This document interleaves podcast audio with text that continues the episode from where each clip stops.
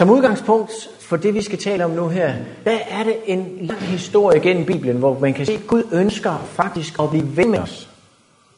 Fordi Gud ønsker at indgå en pagt for at redde os ud af en situation, som vi står i, som hedder, at vi er syndige mennesker og har fjent at dø.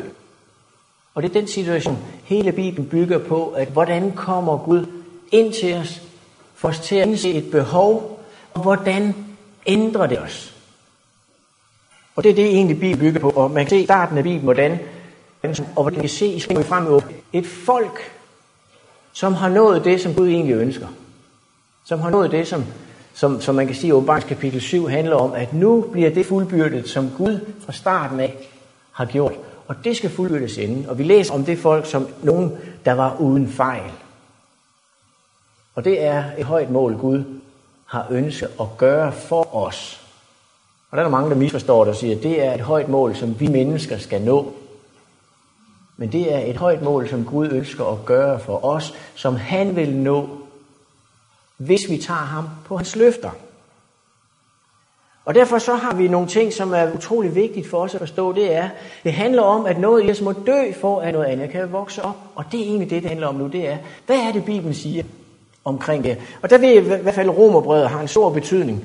Så hvis I har mulighed for at slå op i det nye testamente, i romerbrevet.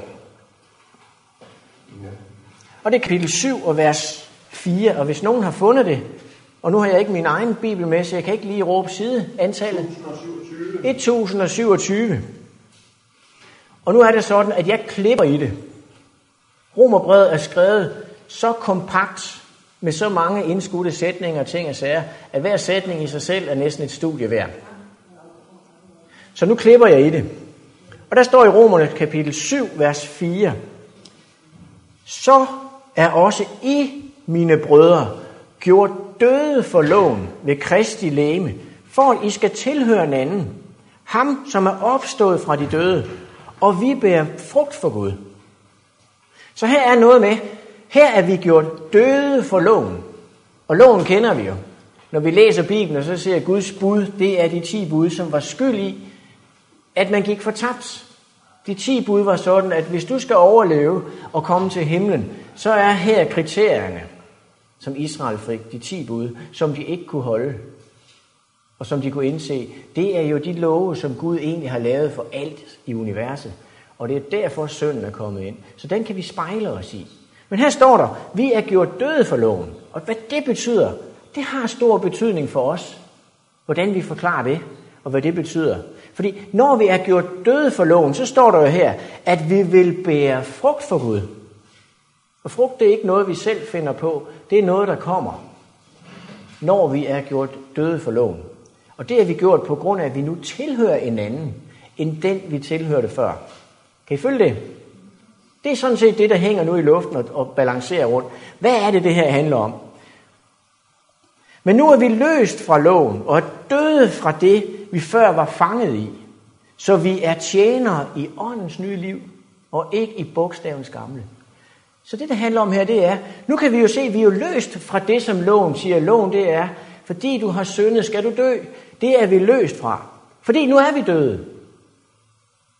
Fra det, som vi før var fanget i. Det vil så sige, vi er døde, når vi står i en bestemt tilstand, fordi en hjælper os fra nu af. Med at slå noget ihjel i os. Det er egentlig det, vi kommer frem til. Og så skal vi snakke videre om det her med død og lov og ting og sager, fordi det kommer så tit i Bibelen, det er loven. Og her er der tale om tilbage til Sinai, de 10 bud. Og i Galaterne kapitel 2, vers 19, der står også noget spændende. Fordi her bliver det skåret ud på en måde, som vi har hørt så tit. Men hvad det rigtig betyder. Galaterne kapitel 2, 10, 1063. Og der står igen noget, der, der, der ser spændende ud. For jeg er ved loven, død for loven, for at leve for Gud. Jeg er korsfæstet med Kristus. Det er vers 19. Ja. Så her står der nu, at jeg er død ved loven. Det vil sige, loven har slået mig ihjel for at leve for Gud. Så noget i mig er død. Og jeg korsfæstet med Kristus, og det her korsfæstet med Kristus, det kommer igen og igen. Så det vi kan se ud af det her, det er, jeg må være helt død for at kunne leve. Er vi enige om det? Jeg er død ved loven, og død, det vil sige, at der er noget, som ikke eksisterer mere. På grund af det, loven har gjort. Ikke at den har gjort det, men pludselig er der noget i loven, som gør, at, at jeg lever op med noget andet. Den lader vi lige hænge lidt. Nu kunne jeg godt tænke mig at gå til det gamle testamente for lige at tage et eksempel op på, hvad loven egentlig gjorde. For nu kommer vi til noget, som er lidt ud over naturligt. Vi kommer til det mirakel, som Gud gør, når det handler om at gå ind og ændre ting i os. For det handler om, hvordan tingene kommer. Der har vi noget fra Josva. Josvas bog, kapitel 3.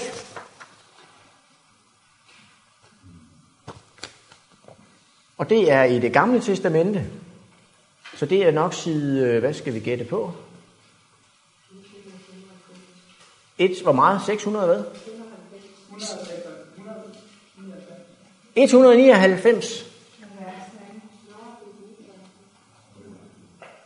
For her kommer vi til pagtens, pagtens ark, og hvordan de skulle bruge den for at nå det mål, som Gud ønskede. Og pagtens ark indeholdt jo loven. Så det her er et symbol på Guds karakter, som er loven. Hvordan den skal bæres i os. Hvordan vi skal bære den frem. Og der står noget spændende her, hvor der står i vers 6, kapitel 3, og vers 6, og så er der en spændende historie ned. Og til præsterne sagde han, løft pagtens ark op og begiv jer sted i spidsen for folket. Og de løftede pagtens ark og gik i spidsen for folket. Herren sagde til Josva, fra i dag vil jeg gøre dig stor i alle israeliternes øjne, så de forstår, at ligesom jeg var med Moses, vil jeg være med dig. Du skal befale de præster, som bærer pakkens ark, at stanse i vandkanten, når de kommer ned til Jordan. Så sagde Josva til israelitterne, Kom herhen, hør Herren jeres Guds ord.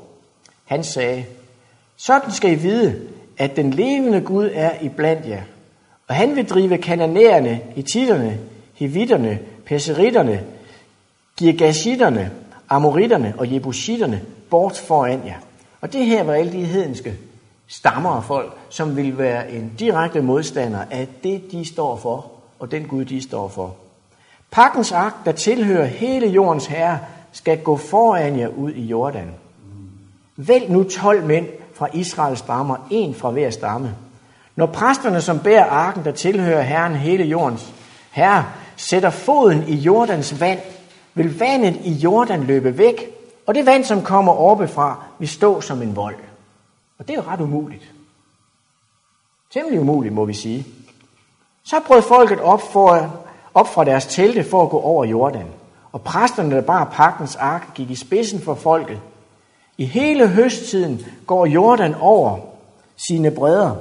Men da præsterne, der bar arken, kom ned til Jordan og satte foden i vandkanten, stansede vandet, som kom oppefra. Det rejste sig som en vold langt oppe ved byen Adam som ligger i nærheden af Saretan, eller Saretan. Og det, der løb ned mod Ara, Araberhavet, Salthavet, forsvandt helt. Folket gik, gik over floden ud for Jericho. Præsterne, der bar herrens ark, blev stående på det tørre bund midt ude i Jordan. Men alle israelitterne gik tørskoet over indtil hele folket var kommet over Jordan. Det her er en meget spændende historie om, hvordan Gud ønsker, at den pagt, han har gjort med Israel, er, at det, som bliver umuligt for jer, bær den ark med den karakter, som ligger gemt i de bud mellem jer. Og så vil jeg lade miraklerne ske. Jeg vil, når I møder problemerne, skille vandene. Og det er et af de ting, som vi i dag skal kigge tilbage på. Fordi når vi taler om at være død, hvad skal til for, at det i os, som vi har svært ved, dør? Og det ligger gemt i den oplevelse, der er her. Det er at gå i tro og lade Gud skille vandene, når de kommer. Der er en anden spændende historie om en, som ikke var israelit, som ikke var jøde, men som vi kender som Naaman. Naaman var jo en, som fik spedalskhed. Og det ser vi i 2. kongebog 5.9. Naaman kommer jo til Israel, fordi en lille pige har sagt til ham, at jeg ved, at i Israel er der en af Guds profeter. Han kan helbrede dig. Så kom Naaman med hestevogn og vogn og gjorde hold for døren til Elisas hus. Elisa sendte et bud ud til ham med den besked. Gå hen og bad dig syv gange i Jordan, så bliver din krop rask. Og for at gøre det lidt kort, nu kan I sådan skimme ned. Så sker der det, at Naaman bliver vred og tager afsted hjem igen. Det her har han rejst så langt for, og får bare at vide af en, som ikke engang kommer ud til ham, men sender en anden. Sig mig, hvem tror han, jeg er? Hvorfor kom han ikke selv ud? Og hvorfor påkaldte han ikke sin Guds navn? Eller han kunne da have svunget sin hånd over det syge sted, så helbreden var. Hvorfor gjorde han ikke et mirakel? Hvorfor siger han bare til mig, gå ned og bad dig i den møgbeskidte flod, som ikke er noget værd i forhold til de steder, hvor han selv kom fra? Så han blev dybt farvet over, at den måde Gud skulle helbrede ham på, var altså ikke den måde, han havde regnet med. Tværtimod, det var ydmygende. Og alligevel, så kommer hans tjener og så siger til ham, hvis nu han havde sagt, du skulle gøre noget vanskeligt, virkelig noget vanskeligt, du skulle have kravlet på dine knæ herfra til Rom, eller hvad det nu hed dengang, et eller andet, for at Gud skulle acceptere det. Du skulle have gjort noget, hvis du går hjem og sagt, fra nu af må jeg ikke blive hissig på nogen. Hvis han havde sagt et eller andet om, du skal gøre noget godt, for at Gud griber ind, havde du så kunnet det. Tænk så, han siger bare, du må bare gå ned og døbe dig syv gange i det møgbeskidte vand. Og så gjorde han det. Han gik i tro, fordi okay, så gør jeg det, fordi du siger det. Og det frelste ham. Jeg gør det ikke, fordi jeg er overbevist om, at der sker noget, men fordi du siger det, så gør jeg det. Og det vi læser om, om det er, at efter han kom op, efter han kom op, så står der, nu ved jeg, at der ikke er nogen Gud på hele jorden, undtagen i Israel. Det han lærte, det var at til til den Gud og gøre det, han bad ham om. Så opdagede han, så gør Gud det, som han ikke havde en chance for. Meget nemmere end at skulle opfylde en masse krav. Bare følge den tillid til, at når Gud har sagt det, så gør jeg det. Hvad har det med at være død at gøre? Det er jo det, vi skal tale om. Det er, hvordan kan jeg være korsfæstet? Jeg vil så gerne slå mig selv ihjel, og så leve med Jesus. Men jeg vil også have plads til mange andre ting. Jesus arbejder faktisk ud fra de samme principper, som det vi lige har hørt om her. Hvis vi går til Lukas kapitel 17. Lukas kapitel 17, vers 12. Og der er vi oppe i det nye testamente. Da han var på vej ind i en landsby, mødte han ti spedalske. De blev stående langt fra ham og råbte, Jesus mester, forbarm dig over os. Da han så dem, sagde han, gå hen og bliv undersøgt af præsterne. Og mens de var på vej derhen, blev de rene. Læg mærke til, hvad der står. Mens de var på vej derhen. Jesus siger ikke, nu er du helbredt, gå hen og bliv synet. Der står, gå hen, mens du er i en tilstand af, hvor du ved, du ikke må gå ind i byen. Gå hen og lad dig blive synet. Og de vendte om og begyndte i deres spedalske tilstand og gik på løfterne om, når Jesus siger, så gør jeg det. Og mens de gik, så skete miraklet. Dem, der kom med arken, stod og ventede. Nej, i det de trådte ud, skilte vandene sig. Da Naaman gik ud, i det han gik ned i vandet, skete der ikke noget, før de syv gange, syvende gang var han fuldstændig rask. Han var lige så møghammerne uren sjette gang som femte gang. Men syvende gang var han rask. Og det kan vi se hele vejen, det er, Gud siger nogle ting, men han gør det ikke, før vi handler på det. Og det er egentlig der, jeg vil hen, det er, Gud griber ikke ind i dit og mit liv, før vi handler på de løfter, som Gud har givet os. Der er også et andet spændende sted, hvor vi kan læse om det her. Og det er i Johannes kapitel 9, vers 7, hvor Jesus siger til en, som er blind, Gå hen og vastre Silodammen. Siloa betyder udsendt. Det er meget spændende at få ordet udsendt med. Jesus sender ham ud i sin tilstand af ikke at kunne se. Han gik hen og vaskede sig, og da han kom tilbage, kunne han se. Han gik hen og gjorde, hvad han skulle, og det skete, da han havde gjort det. Og nu kommer vi til noget, som jeg tror har en vis betydning for os at forstå, fordi romerbrevet er sprængfyldt med, hvordan kan Gud gribe ind og gøre, at vi dør. Og der er det, vi skal til romerbrevet igen, romerbrevet kapitel 5. Fordi nu kommer der endnu flere løfter frem, og endnu flere ting frem, som jeg synes har stor betydning for os at se. Paulus levede et liv, hvor han ikke var i tvivl om, hvad der skete, når han var død på den rigtige måde. Romerbrevets kapitel 5, vers 19. For der står, for ligesom de mange blev syndere ved det ene menneskes ulydighed, sådan skal også de mange blive retfærdige ved en enestes lydighed. Det synes jeg har stor betydning. Tænk sig at få lov at blive retfærdig. Men loven kom til for at faldet skulle blive større, og blev synden større, er nåden blevet så meget desto større. For at nåden, ligesom synden har hersket i og med døden, skal herske ved retfærdighed til evigt liv ved Jesus Kristus, vor Herre. Det er en kæmpe mundfuld, som vi godt kan brygge lidt på at finde ud af. Hvad er det reelt, der står her? Det, der står her, det er, vi er syndige på grund af en blev syndig. Men Jesus, som er stærkere, kom og var i stand til at leve et liv, som han tilbyder os. Det er egentlig det, der står. Fordi når vi ser den lov, som vi ikke kan leve op til, så står der, så bliver nåden så meget større. Og den nåde, der tales om her, det er den guddommelige påvirkning indefra og ud. Og det er ikke som vi på dansk forstår noget. Noget for os er kun det, at jamen, du har egentlig fortjent 10 år i spillet, men du, du nøjes med et år. Så det er nåden. Her er nåden, at Gud ud over tilgivelsen går ind og ændrer noget i os, som gør, at vi begynder at leve anderledes. Og det er det, som ligger gemt det her. Fordi som der står, ligesom synd har hersket i og med døden, så står der, at nåden skal herske ved retfærdighed. Nåden, som er i os, det at der sker noget, skal herske ved retfærdighed til evigt liv ved Kristus Jesus, vor Herre. Og her har vi det hele, fordi Jesus er kongen, og han er herren i vores liv. Så nu kommer vi til noget, som gør, at det, som skal gøre, at ting dør i os, det er, at Jesus, som er kongen, får lov at være ham, der også leder mig. Fordi han er herren i vores liv. Hvad følger nu her? Jeg tror, vi er kommet over til kapitel 6. Kan det være rigtigt? Fordi her er nogle ting, som let, let kan forstås med noget, og det er synde. Da jeg var lille, så var det sådan, at jeg vidste, okay, det gør ikke noget, jeg synder, jeg skal bare sige undskyld. Og jeg tror, det er den tanke, som Paulus lige prøver at slå en streg ret kraftigt ind, og så sige, her er et problem.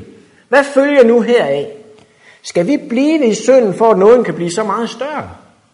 Tænk, hvis bare nåden bliver stor. Hvis jeg skal have stor noget, så skal jeg være en kæmpe sønder. Så kan folk se, hvor nådig Gud er, at jeg får lov. Den skal vi lige have hostet ud, for sådan er det altså ikke, at det Paulus siger. Aldeles ikke. Hvordan skal vi, som er døde fra synd, og nu kommer vi tilbage til det der, jeg er død fra noget, stadig kunne leve i den? Eller ved I ikke, at alle vi, som er blevet døbt til Kristus Jesus, er døbt til hans død. Her kommer dåben ind, ikke som et ritual, men som en tilstand, som jeg viser, at Gud har gjort noget i mit liv. Gud har ændret i mit liv, at jeg lever anderledes, og jeg viser det ved min dåb, at jeg går ned og går op for at demonstrere. Jeg har fået et nyt liv. Og Jesus har fortalt mig, at når jeg går ned og viser det, så er jeg allerede herude og evangelisere og fortælle, se mennesker, at Gud har gjort ved mig.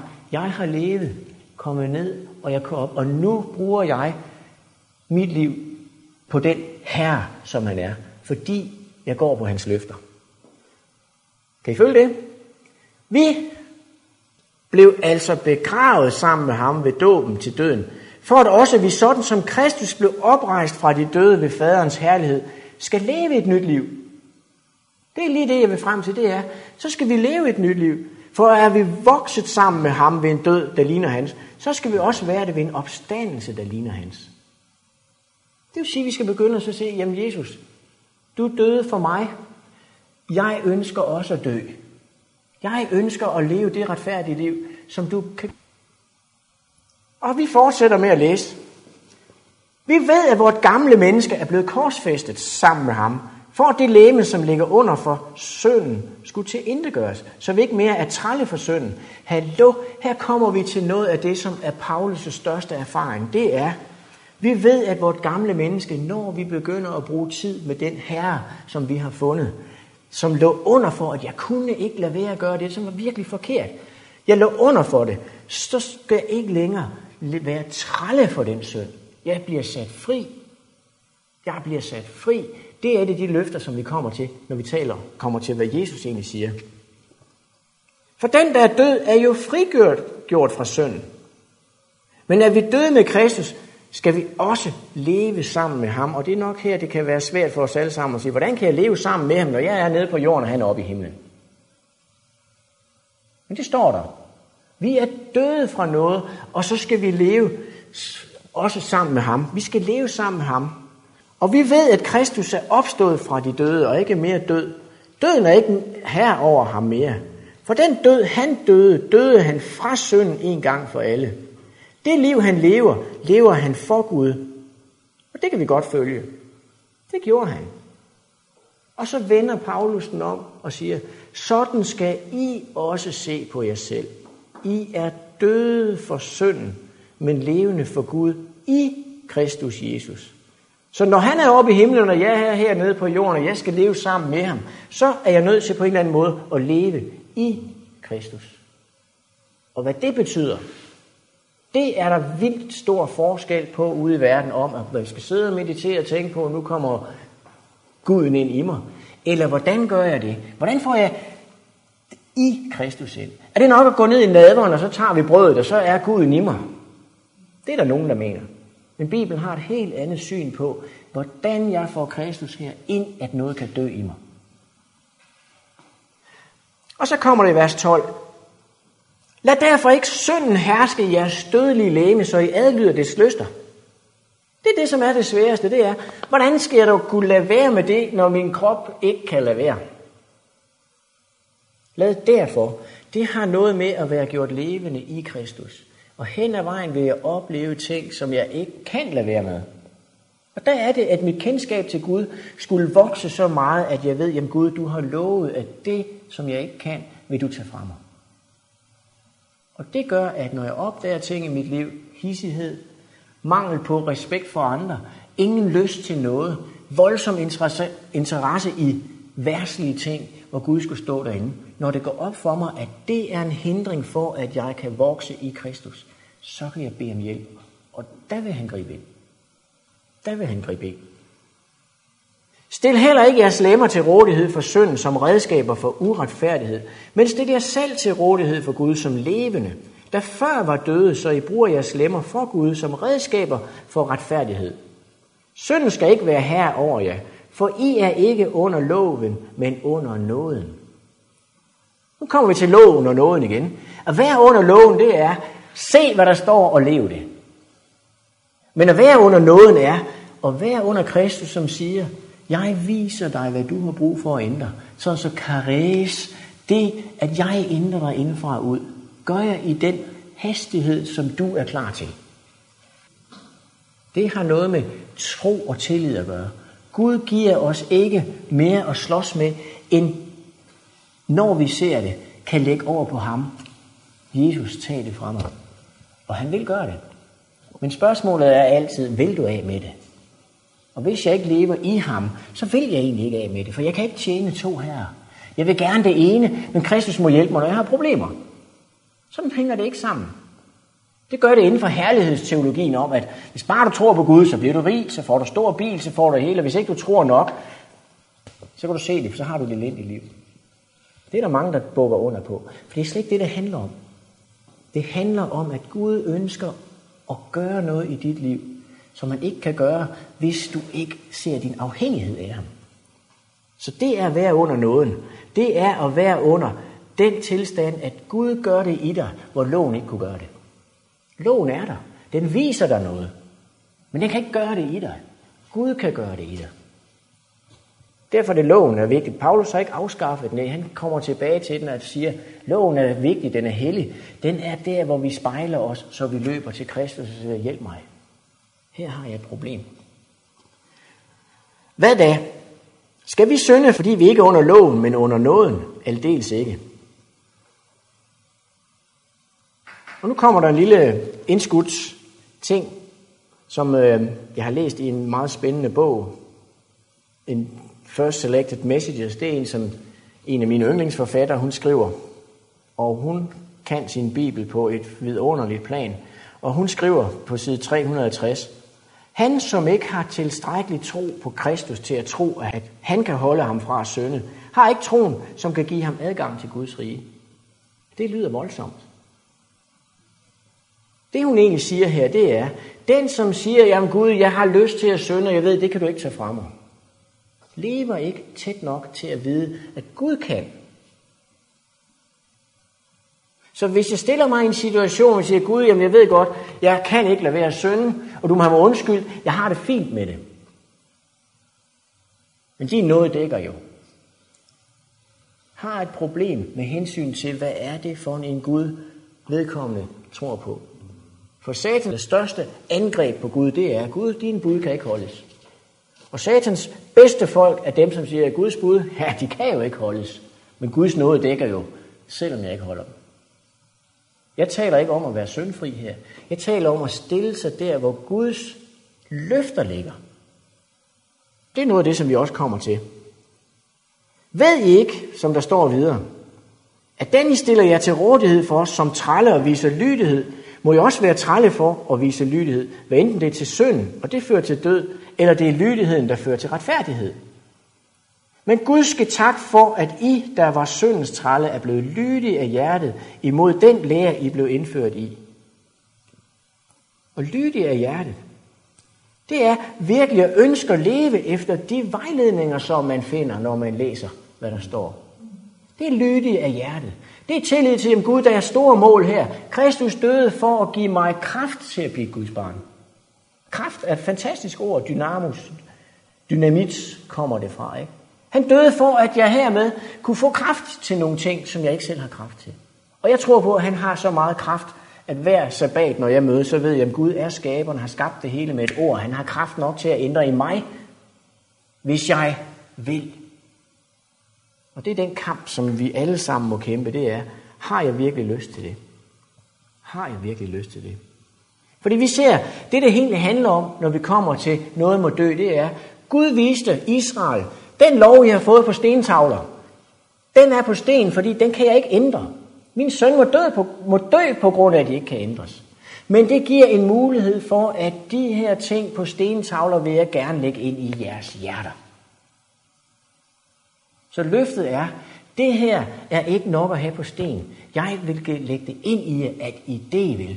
Og det kan I læse om, og I behøver ikke slå det op, men i Jeremias kapitel 31, vers 33, handler det om, hvad Gud ønsker at gøre, og lægge det ind i os.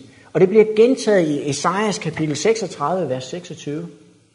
Og men sandt om ikke også det nye testamente tager det op, fordi det er her, de ting bliver mulige. Og det kunne vi godt læse. Det står i Hebræerne 8.10. Eller det er nemlig Paulus, der skriver til jøderne. Så han skriver til dem, som udmærket ved, hvad der står i Esajas, eller Ezekiel, ja. Men sådan er den pagt, jeg vil slutte med Israels hus, når de dage kommer, siger Herren. Jeg lægger mine love i deres indre og skriver dem i deres hjerte. Så her er den pagt, som Gud egentlig fra starten af, da Israel indså, at vi har et problem med den lov, som Gud ønsker, vi skal lave. Og de fik helligdomstjenesten, som var Guds måde at vise, her skal igen det, der kommer nu, forstå, at en gang, så bliver det muligt, at jeg kan lægge dem ind, og I, I, I kan leve det. At I har lyst til at leve det. Men der var en proces, de skulle forstå. De havde helligdomstjenesten på samme måde, som vi har Bibelen. De skulle studere, hvad alt, hvad der foregik i helligdommen var. Fordi det skulle symbolisere hen til, hvordan Gud ville ændre de ting. Og alt, hvad der er, det handler om Kristus. Så jo mere vi ser om, at templet handlede om Kristus, Kristus, Kristus, alt hvad der var det, var ham. Og vi så får at vide, at han skal være i os, så er det ikke så mærkeligt, at der står, I er templet.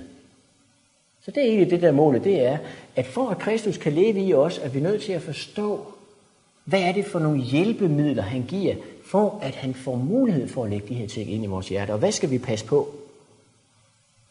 Så kunne jeg godt tænke mig, at vi gik lidt videre, fordi hvis vi går hjem og læser Romerbrevets kapitel 5, 6 og 8, handler om det, at vi er døde fra noget og lever et andet liv. Så der er masser at studere i dem, og det skal vi ikke gå så meget mere ind. Jeg synes, vi har været meget i den. Men kapitel 7 kan godt give problemer, fordi den står i kontrast til de andre ting.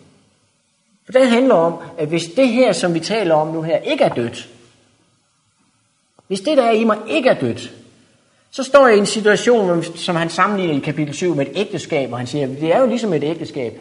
Hvis jeg ikke er død fra min forrige, hvis ikke han er død, og jeg tager en anden, jamen så begår jeg jo ægteskabsbrud, fordi så er jeg gift med to. Så den anden skal jo være helt død ifølge loven. Helt død, før jeg kunne gifte mig med en anden. Og det bliver brugt som udgangspunkt for det er, når vi taler om at være død, så er det ikke halvdød. Gud kan ikke gøre noget i mig, før jeg virkelig har overgivet mig. Og hvis den tilstand er sådan, at jeg opdager, det gør vi alle, at jeg lever med en ben i hver lejr, så gør jeg det, som kødet ved, det ånden vil, det gør jeg ikke. Og den kamp når til, at jeg elendig menneske, hvordan skal jeg komme ud af det her? Og slutter med, det var jo det, Kristus skulle gøre. Men så længe jeg ikke ser det, så gør jeg det, sønnen siger, og ikke det. Og så kommer i kapitel 8 efter vers 7. Derfor er der ingen fordømmelse for den, som er i Kristus Jesus. Så er vi tilbage ved at være i Kristus Jesus. Og hvordan er det, det hænger sammen? Og der står der i King James, derfor er der ingen fordømmelse for den, som er i Kristus Jesus. Den, som ikke lever efter kødet, men efter ånden. Så her har vi det, det er, jeg må leve efter det åndelige, for at være i Kristus. Men vi har en tendens til at sige, at jeg kan godt have en ben i den anden lejr også. Det kødelige har større betydning for mig. Det er der, jeg har brug for, hvad det er for noget. Og så kommer vi til, hvad vil det sige at være befriet og leve efter ånden og gøre, at de her ting er mulige? Og det fortæller Jesus om i Johannes evangelie kapitel 8.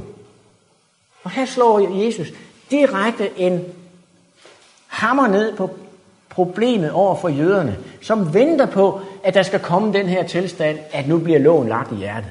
For de vidste godt, de ikke havde den i hjertet. Men de forventede, det kommer. Det kommer. Og der siger Jesus, siden 968. Og han taler til de jøder, som faktisk har indset, hey, ham der, der er meget, der tyder på, at han er Messias. Og få en jøde til at tænke det, det er jo egentlig det, Jesus ønskede. Han ville ikke sige, at han var det. Det skulle gå op for dem. Ud fra det, de læste, og ud fra hvad han gjorde, skulle det gå op for ham. Og på samme måde har vi det med Kristus. Det er, de ting her er ikke nok, at jeg fortæller om det. Det skal gå op for os hver især, når vi læser. For at vi virkelig kan leve det. Og det Jesus siger til dem, da det virkelig går op for dem, han må være Messias. Hvis, og når man starter med ordet hvis, så er der nogle kriterier, som siger, at de skal opfyldes. Hvis, hvis ikke. Er I med på det? Det er vers nummer 31 i kapitel 8. Hvis I bliver i mit ord, er I sandelig mine disciple. Så nu har vi allerede sat på plads, for at være en disciple, som egentlig er en elev, så skal vi blive i Jesu ord. Ellers er vi ikke en disciple. Er vi med på det? Og det der bliver, det er en vedvarende tilstand, som egentlig skulle oversættes med, hvis I konstant bliver i mit ord, så er I mine disciple. Og I skal lære sandheden at kende. Det vil sige, Kristus er sandheden. Der vil I lære Gud at kende på et niveau, som I ikke oplever, for I opdager, at der sker noget mere. Og sandheden skal gøre jer frie. Wow! Så når vi til det, det handler om, det er, min tid med Gud har stor betydning for, at han kan give mig det, som han vil, fordi uden ham har jeg ikke lyst til de ting. Og så kommer der lidt knoren blandt de her jøder, som mener, at vi er født frie. Og det springer jeg lige over, så går jeg videre, hvor der står længere nede. Sandelig, sandelig. Og nu siger Jesus sandelig to gange, så er det fordi, det her er så hammerne vigtigt, at nu gentager jeg det. Sandelig, sandelig siger jeg, en hver som gør synden er syndens træl. Her har vi problemet. En hver som handler forkert, kan ikke lade være med det. Og det kender vi jo godt. Men trællen bliver ikke i huset for evigt. Det er dejligt at vide, at Jesus kan sige det. Det, som gør, at I ikke kan lade være, bliver der ikke for evigt. Sønnen bliver der for evigt. Så er det der med at få Kristus ind i os. Er det ikke logisk? Altså, hvis sønnen får gjort jer frie, skal I være virkelig frie. Og det er ikke sådan noget hokus pokus fri om, at Åh, jeg føler mig fri, og nej, jeg er på stoffer. Det er virkelig fri. Der er mange, der søger frihed ved glæde og lykke og en rus. Det her er virkelig en frihed, som gør, at jeg længes efter at være sammen med den Messias hver dag. En frihed, som gør, at jeg ved, at når jeg bruger tid med ham, så har han løfter om, at så ændrer han i mig. Det er det, Jesus ønsker. Det er en frihed, som gør, at han får lov at lade noget dø i os. Og lad noget dø i sig, det har stor betydning. Alle de ting, vi går og elsker, jeg tror, at de engle, som er i himlen, undrer sig over, at vi elsker de ting.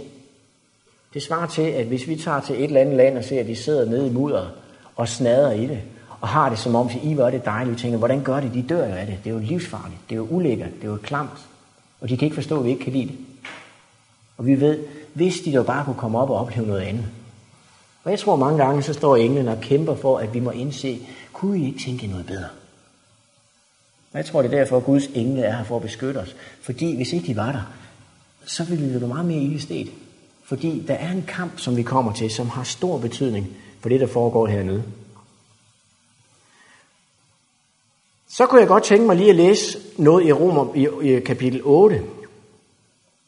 Øhm, fordi her har vi lidt af det, som, som er måske lidt svært at forstå med det med synden i os. Hvad kom Jesus for at gøre? Romer kapitel 8, hvor jeg lige har fortalt om, at der er ingen fordømmelse for den, som er i Kristus Jesus. De, som ikke lever efter kødet, men efter ånden. Og så står der videre. Det, som loven ikke kunne, fordi den kom til kort på grund af kødet. Det, der var problemet her, det var, de ti bud, som de fik, de kunne ikke gøre en pind for os. Fordi noget i os gjorde, at vi ville noget andet. Kan I se det? Det gjorde Gud. Han sendte sin egen søn i syndig køds lighed for syndens skyld og fordømte dermed synden i kødet. Og det her det er nogle svære ord, hvis man ikke lige forstår det er. Det Jesus kom for at gøre, det var for at fordømme synden i kødet. Hvis han kom for at fordømme mennesket, så var vi døde. Så når han kommer for at fordømme synden i kødet, så kommer han for, at noget i os skal dø, som er synd. Noget at gøre, at vi kan leve mere og mere retfærdigt. Kan I se det? For at lovens krav skulle opfyldes i os. Og nu er vi tilbage ved loven. Hvad var problemet med loven? Loven var, at du skal holde den, ellers er du dødsdømt. Så lovens krav kom han for at fordømme noget i os, sådan at de krav, loven stiller, kunne opfyldes i os. Og så er der nogen, der siger, at det er lovtrældom. Nej, absolut ikke lovtrældom. Fordi det er det, Gud har løfter om. Det er det, jeg vil gøre ved dig, hvis du bruger tid med mig. Det er, jeg vil fjerne det i dit liv, som gør, at den lov, jeg har, vil du begynde at elske. Det er store løfter, der står her. Vældig store løfter. Det er ikke fokus på loven om, at nej, du må ikke, du må ikke, du må ikke. Det Gud siger, det er, se hvad der står i de 10 bud. Det er det, du vil, hvis du bruger tid med mig. Det er det, der står. Han kom for at fordømte synd i kødet, for at lovens krav skulle opfyldes i os, som ikke lever i lydighed mod kødet, men i lydighed mod ånden. Så det spørgsmål om, igen tilbage til det med det åndelige, det er, har jeg den tid med Gud, som gør, at han kan lade ting dø i mig? Bruger jeg min tid på den måde, som virker på den måde? Og nu kunne jeg godt tænke mig lige at springe hen til det, som har noget med ikke at leve i den her verden. Fordi det hører vi så tit, det er det kødelige. Væk med det. Lev ikke i den her verden. Lev i en anden verden. Og der skal vi lige læse noget fra Jakob 1:27. Fordi det at leve væk fra verden. Og Jakob, det er næsten om i slutningen af det nye testamente. For her kommer Jakob med et meget enkelt budskab om, hvad det her det handler om. Og det har noget med gudstyrkelse at gøre. En ren og ægte gudstyrkelse er for Gud, vor far, at tage sig af faderløse og enker i deres nød, og bevare sig selv uplettet af verden.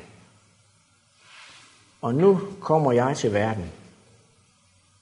Scott Meyer er en mand, som øh, er vokset op som kristen, forlod det, gik over til Hollywood. Han ville være skuespiller. Tog en uddannelse som skuespiller, opdagede, hvad der ligger til grund for, hvad der foregår i Hollywood. Hvad er deres opgave? Og gik tilbage og i dag er den sidste præst og fortæller om, hvad han har oplevet. Og det kunne jeg godt tænke mig meget kort at komme med. Hvis I kan tage den på engelsk, så har jeg en tale fra ham, som hedder False Worship. False System of Worship. Falsk tilbedelsessystem. Fordi når vi når til Hollywood, hvad siger de om sig selv? Hvad er det for midler, de bruger? Og nu taler jeg om, at vi skal holde os uplettet den her verden, hvor Hollywood går ind og så siger, vi skal præge verden til en bestemt religion. I kender ordet Oscar. Oscar, det er nogen, der uddeles til de bedste skuespillere, de bedste skribenter, de bedste alt muligt. Oscar er egentlig, som, som det kommer fra, et skandinavisk navn, eller engelsk navn, som står for guddommelig styrke. Vi er allerede over det guddommelige. Det står altså også for et guddommeligt spyd. Når de taler om det til uddelingerne af Oscar, så taler de om, faktisk om deres afgud. De lægger ikke skjul på, at det her er deres afgud. Det er den, de leger med. Det er det, det handler om. De, som står for de ting her, er folk, som er med i nogle fri, frimurbevægelser. Så når man kommer ind i frimurersystemet, det er et system, hvor man har forskellige niveauer. Jo højere op du kommer i niveauerne, jo mere viden får du om ting, som har betydning. Men de første tre niveauer handler om godgørenhed, at gøre godt for andre, virkelig at sørge for alt det gode. Men når du når op på niveau 30, 31, 32, lærer du rigtig meget om, hvem lysbæreren er, for det er derigennem, vi får vores information om, hvem vi skal arbejde for. Og lysbæren lyder fornuftigt og dejligt. Men Lucifer er det rigtige navn for lysbæren. Så allerede... Hvad? Det har det med Hollywood at gøre. At de, som står for Oscar-uddelingerne, de, som er de ansvarlige for Hollywood, ligger alle sammen på de høje niveauer. Dem med de største uddannelser inden for de ting her, dem som virkelig er nået noget her i verden, ligger oppe der, hvor ingen af dem er i tvivl om, hvem er det, der giver dem informationer. Det er lysbæreren. Så på højt niveau har de gennem de her hemmelige loger direkte adgang til lysbæren, som fortæller dem, hvordan får I succes med verden. Og hvad er det, vi skal opnå i den her verden? Og nu begynder jeg så at dykke lidt ned i Hollywood. Time Magazine taler meget om tilbedelse, for lige at nævne noget, hvor de kommer hen til det her med, med idoltilbedelse. Og det er noget, Hollywood bygger op omkring. Det er, det er utrolig vigtigt og sundt for mennesker at have nogle idoler at tilbede. Og det skal vi lige have i baghovedet, når vi taler om Hollywood. Deres formål er at lave idoler og tilbedelse. Tilbedelse, som gør, at vi tilbeder noget, som vi kan forholde os til. For som de siger, hvis du fokuserer på en af dine idolers liv, så vil du også begynde at tage deres karakteristik til dig. Du vil begynde at ligne dem. Du vil begynde at handle som dem. Og jo mere du fokuserer på dem, jo mere begynder du at være ligesom dem. Så nu er vi over ved, hvad er det for et idol, vi skal have? Og jeg mener, at Bibelen taler om en helt anden idol, idol hvor, hvor den lægger op til Kristus som vores forbillede. Ham, som vi skal ligne. Ham, som vi skal fokus på. Fordi jo mere vi ser på ham, jo mere ligner vi ham. Hvor de kommer og så siger, nej, nej, find nogle andre som dit forbillede, og du vil få et godt liv. Så er der Desla Washington.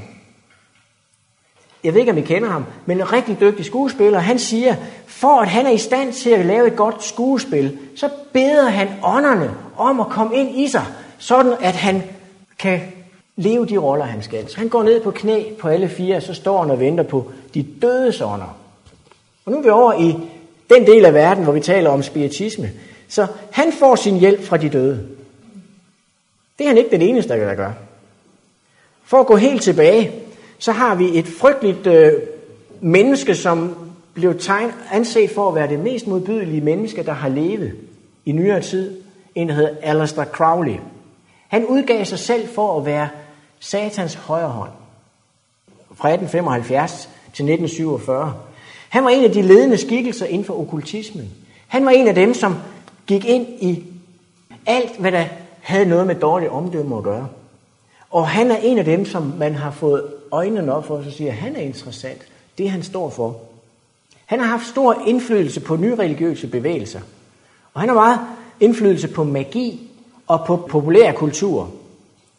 Og det, der er problemet, det er, at hvis man går efter, hvad alle de her folk, der har skriver manuskripter til Hollywood, så har de ham i baggrunden som en af de gode idoler, som de kan leve op til. En af dem, som virkelig har nogle ek- ek- eksempler på, hvordan skal vi gå ind og påvirke i den gode retning. Så han er et navn, som går igen. Selv Beatles var influeret af, af hans gode idéer. En, så hedder Anton LeVay. jeg ved ikke, om I har hørt om ham. Han er ham, der, der, der skrev Satan-bibelen, og blev meget influeret af det, den anden kom med. Som i den grad sagde, det han kommer med, der lavede han sin Satan-kirke, øh, som vi har i dag også. Så det bygger på den mand. Hollywood bygger meget på hans principper. Og LeVay, som lavede Satankirken, kommer med noget meget interessant omkring tv. TV er den største mainstream infiltration for den nye sataniske religion. Det sagde han dengang. TV-apparatet, eller som han kalder det, det sataniske familiealter, har vokset så stort siden sidst i 50'erne. Hvad som begyndte som uskyldigt glimt af hverdagslivet, er nu blevet en erstatning for det virkelige liv for millioner. En kæmpe religion for masserne. Det er, hvad Satan, hvad skal man sige, kirken siger om medierne. Det er blevet til en kæmpe erstatning for, hvad der er virkeligt, til en fantasi, som gør, at vi har nogle, nogle helt forkerte mørke sider. Og så kører vi tilbage til 1920'erne, hvor vi går tilbage og ser på nogle af de skuespillere, som virkelig har påvirket samfundet igennem siderne. Rudolf Valentino, ham har vi jo nok hørt om. Han var jo så efter Gud, kan man sige, at politiet måtte nærmest spærre veje af, når han kom. Han levede i 20'erne og var en stor skuespiller i perioden der, var nok en af de mest berømte. Men hvor fik han sin inspiration fra? Han fik det faktisk fra sin kone af. Fordi hun var i stand til at gå ind i trance, komme i kontakt med de her ånder, og så havde hun det, der hed automatskrift. Og hun skrev alle hans roller og sendte dem direkte ind og spillede dem. Og han blev kendt på mig. I kan prøve at slå ham op på nettet og så se, hvor meget han var i stand til at få folk til at løbe efter sig. Ja. Det betyder automatskrift, det er, at man sætter sig ned med pen og papir, og så sidder hun i trance, og pludselig er der noget, der skriver det ikke hende selv. Så det er automatskrift. Det er, at ånderne begynder pludselig at skrive, hvad de ønsker, hun skal. Ja. Og det, som var problemet med hans film, der kom frem, det var, hvis man ser på, hvordan ægteskaberne var dengang. Der var et meget klart forhold til, hvad der var moral og umoral. Og der var en meget kristen forståelse af, hvordan familieforholdene var. Efter han kom frem, fandt man ud af, det der med små sidespring betyder jo ikke så meget. Sådan lidt ved siden af betyder ikke noget. Der begyndte det virkelig at gå i en anden retning. Hvor ægteskaberne begyndte at få problemer, fordi sidespring, jamen øh, det er jo så uskyldigt. Det var det, som han opnåede. Og jeg tror, når Satan gør ting, så skal han ikke bruge så mange generationer på at ændre folks indstilling, for at nå til det, han vil. Så han startede det. Så kom Mae West, som vi også kender ind, som en skuespiller, som i den grad fik ændret på vores syn, sådan så mænd og kvinders syn på sex var så forkvaklet, at det var med til at ødelægge forholdet mellem mænd og kvinder. Hun var så frigjort, at hun var så pervers, hun nærmest kom i fængsel for det dengang, men blev berømt for hendes skuespil. Hendes problem var, det var, at når ikke nogen kunne finde ud af, hvad manuskript skal vi lave nu, her, de ikke kunne, så begyndte hun også at komme ind i åh kraft og gik ind, og så begyndte hun at sige, kraft, kom over mig, kom over mig, kraft, kraft, kraft. Og så kom hun og lagde sig på sengen og gik i trance, og så stod de og skrev ned alt, hvad hun sagde. Fordi så væltede det ud af hende, hvad manuskriptet skulle være. Så hun gik til ånderne for at få den hjælp. Så har vi Marilyn Monroe. Hende kender vi jo alle sammen. Hun levede et meget, meget, meget tragisk liv. Utroligt tragisk liv. Men havde en enorm påvirkning med det, hun gjorde. Og mange af dem, som var tæt på hende, så hende jo som to personer. De sagde, at når kameraet var indstillet på hende, så kunne vi ikke kende hende. Så var det som om nogen tog over i hende. Og når hun var væk fra scenen, så var hun en helt anden.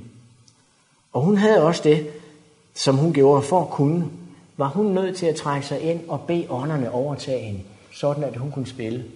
Og det, der var hendes primære opgave i Hollywood, det var at lave kvinden om til det her sexsymbol, som gjorde, at fokus på kvinder ændrede sig gevaldigt, efter hun havde været der.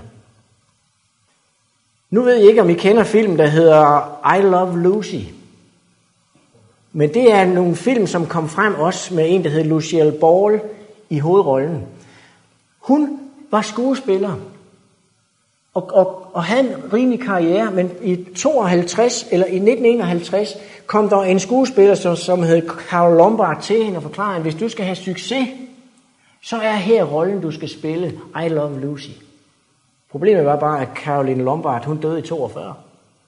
9 år før. Så hun døde og kom som ånd til hende. Hun døde i en flyulykke. Men kom som en ånd og fortalte hende, den største succes, du kan få, er ved at lave serien I Love uh, Lucy. Og den serie var en serie, hvor hun fik hammerende succes. Det den byggede på, var en pige, som var morsom, som løj for sin mand, som løj for sine venner, som løj for alt, der var omkring hende. Og man lærte at tage let på at lyve.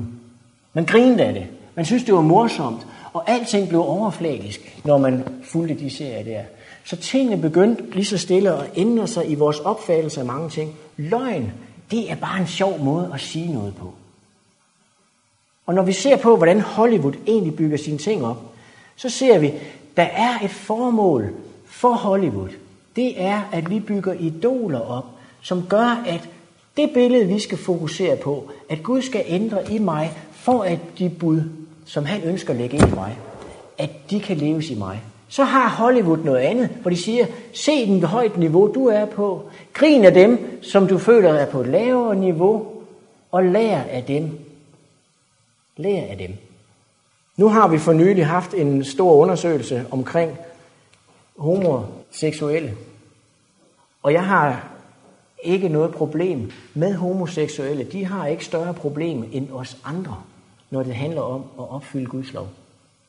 De har ikke større problem. Vi har alle det samme problem. At hvis vi, om jeg er homoseksuel eller lider af andre problemer, så er løftet, at hvis jeg bruger tid med Jesus, så vil han lægge sin lov ind efterhånden. Så han gør tingene i mig. Men i Hollywood har man jo en anden billede af det, det er, vi vil gerne have de homoseksuelle og de andre ting helt op foran i front. Og man laver en undersøgelse, der viser, at for at få dem accepteret på det niveau, som om I er godt sådan, som I er, det er helt ok, I har ikke brug for noget hjælp. Så lavede man en undersøgelse og opdagede, at flertallet synes ikke om homoseksuelle, de burde have hjælp. Derefter begyndte man i Hollywood at bruge homoseksuelle i serier, som var morsomme, som virkelig var noget, man kunne grine af. Og ting som, at de er jo gode nok. Og det er de jo i princippet også. De er lige så gode som os andre, men de har det samme behov, som vi har, for den hjælp, at Gud kan ændre os indenfra og ud. Jeg er ikke homoseksuel, men jeg ved, hvad jeg snakker om. Jeg ved, hvad Gud har gjort i mit liv. Og det kan vi jo snakke om på tomandshånd. Men jeg ved, det som er problemet nu, det er, at Hollywood har været i stand til at ændre stemningen så langt, at nu er man ved at acceptere dem i vores kirker, som om Gud accepterer jer som det I er. I har ikke brug for omvendelse lige så lidt som os andre. Bare I tror, er I frelst. Og så spørgsmålet, hvad er tro? Så det var lidt om Hollywood. Og jeg kunne godt tænke mig at sige, at Hollywood med sin film og det musik, de laver, er nok der, hvor vi skal se falsk tilbedelse. Som det, som virkelig er der, hvor Satan har en mulighed for at gå ind og så sige, det sataniske familiealter. Det er, hvad vi kan få igen i Hollywood. Læg mærke til, hvis I sætter jer ned med de 10 bud, tag en film, se den igen, lær lige de 10 bud rigtigt at kende, og så kryds af hver gang I kan se, her overtræder de dem, hvor vi, små, hvor vi morer os over det. Det er Hollywoods opgave. Det er, det gør ikke noget, det er jo ret morsomt. Og det er stort set alle budene. Stort set alle buden. Og vi ser det ikke, fordi det er blevet en del af vores hverdag.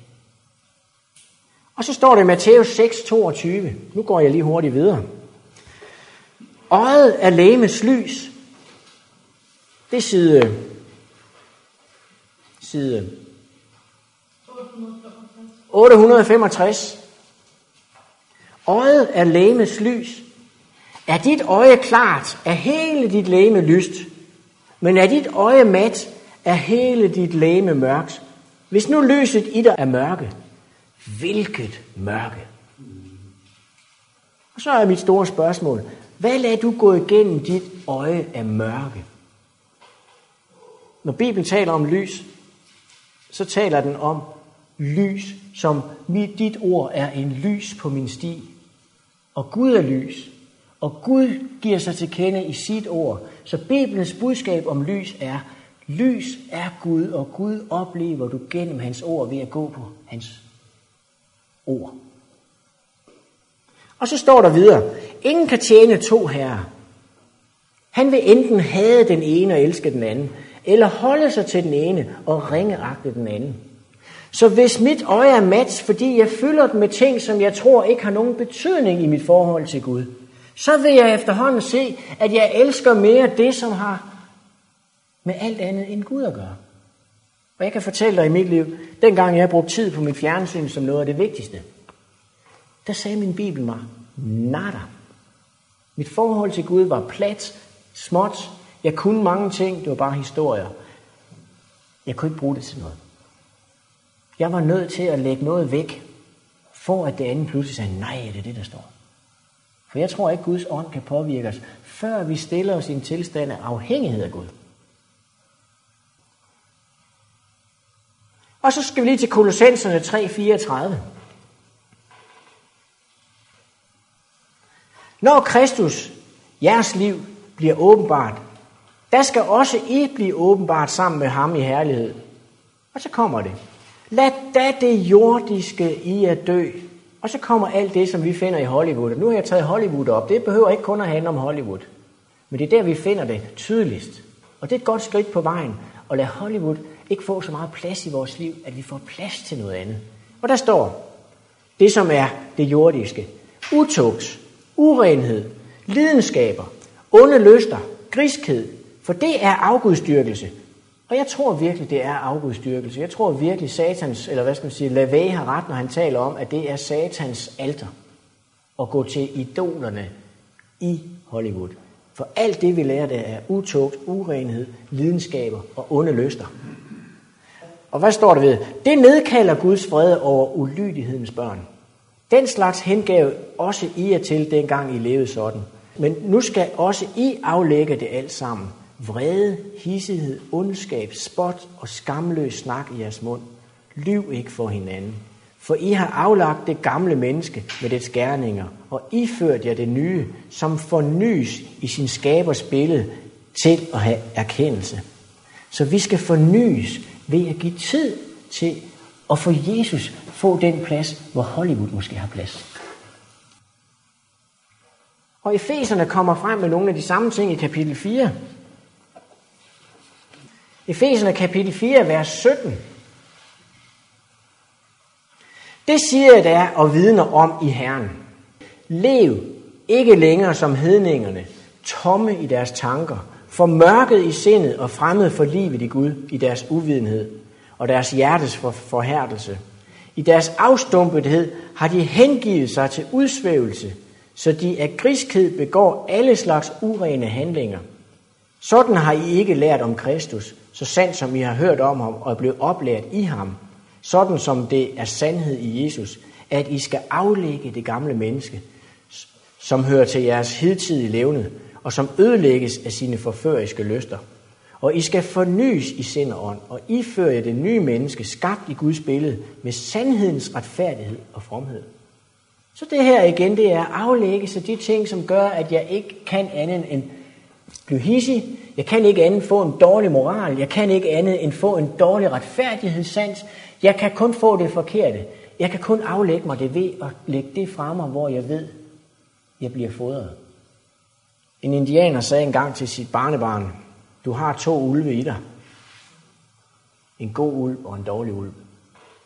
Og en lille dreng kigger på sin bedste far, og så spørger han, jamen hvad for en ulv kommer så ud? Det gør den, du fodrer. Og det tror jeg, der ligger meget sandhed i. Og så tager jeg lige og læser lidt fra Hebræerne kapitel 12, så lad da også os, som har så stor en sky af vidner omkring os, frigøre os fra enhver byrde og fra synden, som så let omklamrer os. Og jeg tror, at den synd, som så let omklamrer os, det er den verden, vi gerne vil holde os væk fra. Den har vi lige et knap væk. Og vi lægger ikke mærke til det. Det er den, der omklamrer os. Og det er den, som gør, at vi kan have problemer. Virkelig problemer. Med at forstå, hvorfor er der noget i mig, som ikke dør, når Gud har lovet at fjerne, at jeg skulle blive et bedre menneske.